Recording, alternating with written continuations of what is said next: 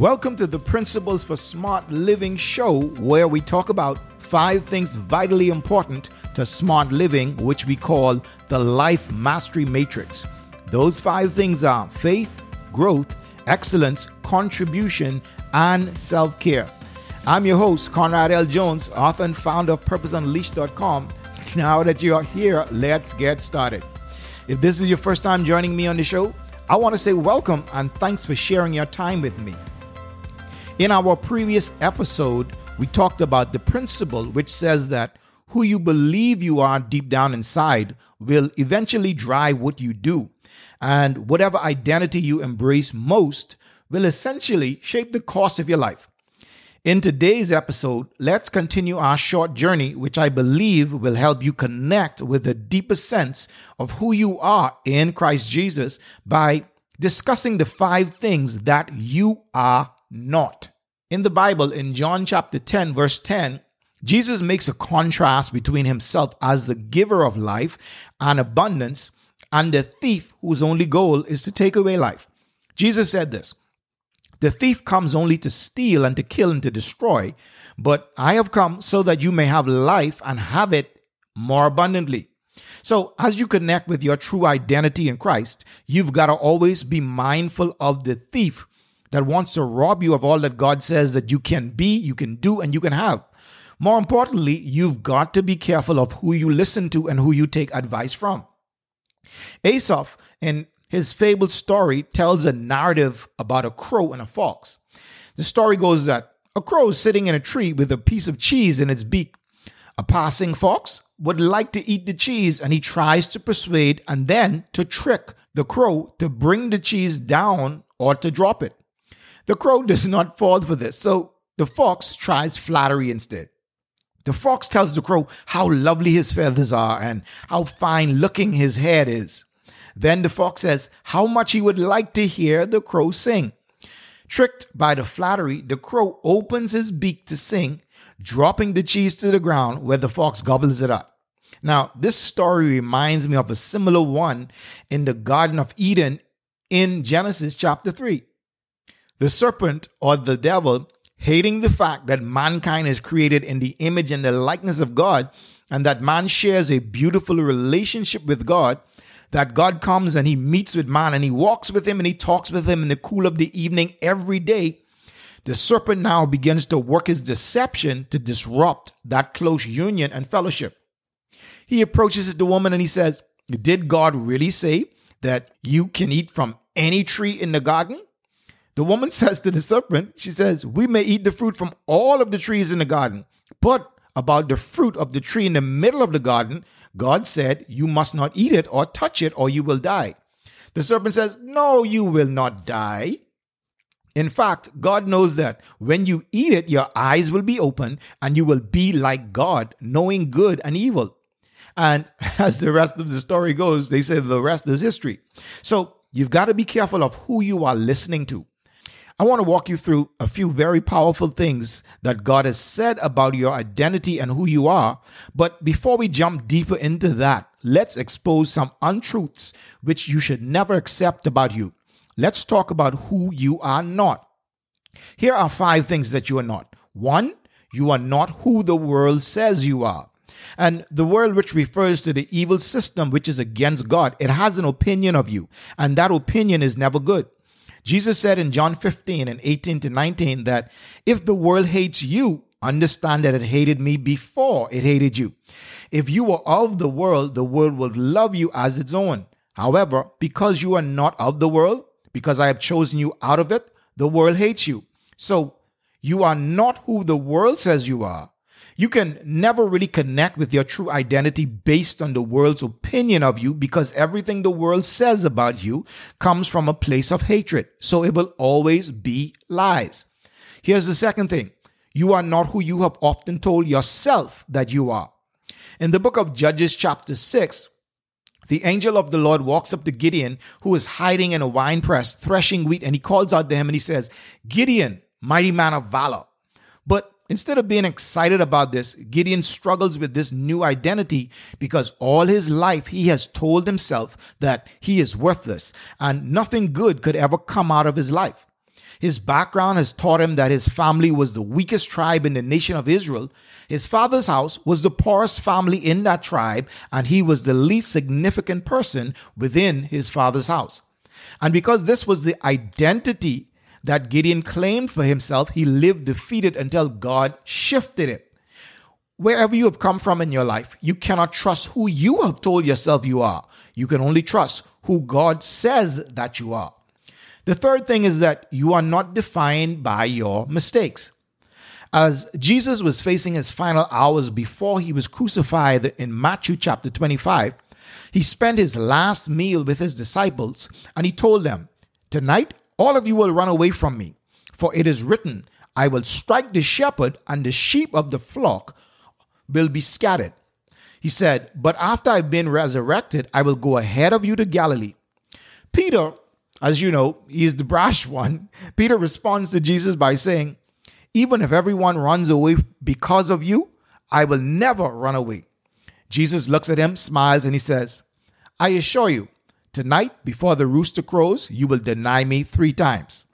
Peter says, Even if I have to die with you, Lord, I will never deny you.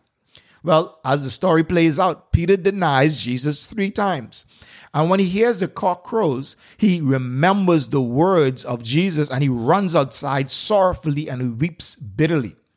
On the resurrection morning, when Jesus rose from the dead, Mary Magdalene and Mary, the mother of James and Salome, they're carrying spices to anoint Jesus' body when they're confronted with an empty tomb. And an angel of the Lord is there and he tells them that Jesus is risen, like he said, and to go tell the disciples and Peter to meet Jesus in Galilee, just like he asked them to do prior to the crucifixion. Now, what's important about this is Jesus did not reject or exclude Peter from being among the disciples because of his mistakes, but rather, you see, Jesus embraced him and the point is that in the same way, you are not defined by your mistakes, but rather you are defined by who God says that you are in Christ Jesus. The fourth thing is that you are not defined by your experiences. The fourth thing is that you are not defined by your experiences. In John chapter 4, Jesus sits on a well in Samaria alone as all the disciples have gone away to find food. A woman comes to draw water and he asks her for a drink. The woman is surprised at this request because she knows from experience that Jews do not associate with Samaritans. And she makes Jesus understand that she is fully aware of this. Jesus responds by saying, If you knew the gift of God and who is saying to you, Give me a drink, you would ask him and he would give you living water. The woman is a little bit confused about this because she still believes that Jesus is talking about the natural water but he has switched to talking about spiritual things. To enlighten her a little more, Jesus says, To everyone who drinks from this water, they will get thirsty again. But whoever drinks from the water that I give him, they will never get thirsty again, ever. In fact, the water I will give him will become a well of water springing up within him for eternal life. The woman, even though she does not really understand what Jesus is offering, but she somehow knows it's something special. She says, Sir, give me this water so I won't get thirsty and come here to draw water anymore. This is where the conversation gets interesting because Jesus switches his focus again and he says to the woman, Go call your husband and come back here. The woman responds by saying, I don't have a husband. To this, Jesus responds, You have correctly said, I don't have a husband. For you've had five husbands, and the man you now have is not your husband. It is at this point that the woman finally recognizes that she is speaking to a prophet, and somehow, even though he seemed to know about her past and her experiences, he has not disqualified her from receiving what God wanted to give her. Even though he knew she moved from man to man and at present was living with someone who wasn't her man, Jesus did not define her by her experiences. Rather, Jesus opened the treasure of God's love to her, and this changed her life. You are not defined by your experiences. Your identity is based on who God says that you are in Christ. The fifth thing is that you are not defined by your accomplishments. The story of the rich young ruler is recorded in Mark's Gospel, chapter 10. As Jesus was concluding a conversation with the Pharisees who were trying to trap him with questions about divorce and what Moses had said, a rich young ruler enters the conversation just before he leaves off on a possible business trip. When you examine his conversation with Jesus, you get the impression that his motives for seeking eternal life are really based around adding another accomplishment to his growing list of exploits. He asks Jesus, What must I do to inherit eternal life?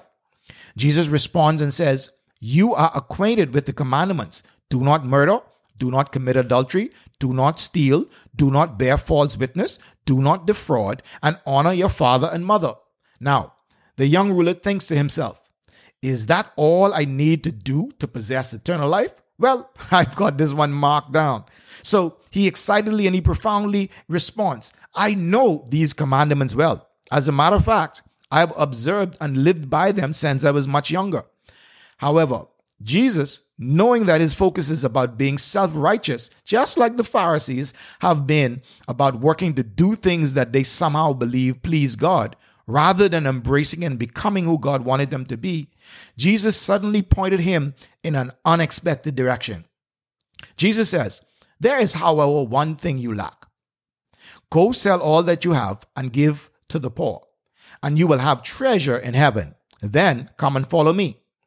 At this point, the young ruler slowly rises to his feet and he walks away without saying another word because his heart is heavy. How could Jesus demand such a high price, such as getting rid of everything he had worked so hard to accomplish just to follow him? It was a difficult thing to do because his identity was built around what he had accomplished. But what he had failed to realize was that Jesus wasn't impressed by his accomplishments, but was offering him the chance to become someone accomplished, someone who could obey and follow God. You see, you are not defined by what you have or what you have not accomplished.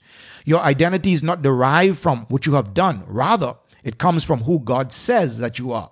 So, if you are not who the world says you are, if you are not who you have often told yourself you are, if you are not defined by your mistakes, if you are not defined by your experiences, if you are not defined by your accomplishments, then what defines and shapes your identity and who you are? Well, in the next upcoming episode, we will look at three powerful things God says about who you are we will talk about God's miracle in you, which is your new identity, so that you live with a deeper sense of worth and belonging because you belong to God. So stay tuned. Well, I hope you enjoyed this inspirational session and that it added value to you. If this episode has been a blessing to you and you want to download it, share it to bless your friends, or grab the other free resources that we have available for you, visit us at purposeunleashed.com forward slash principles podcast. That's purposeunleashed.com forward slash principles podcast. Have a great day.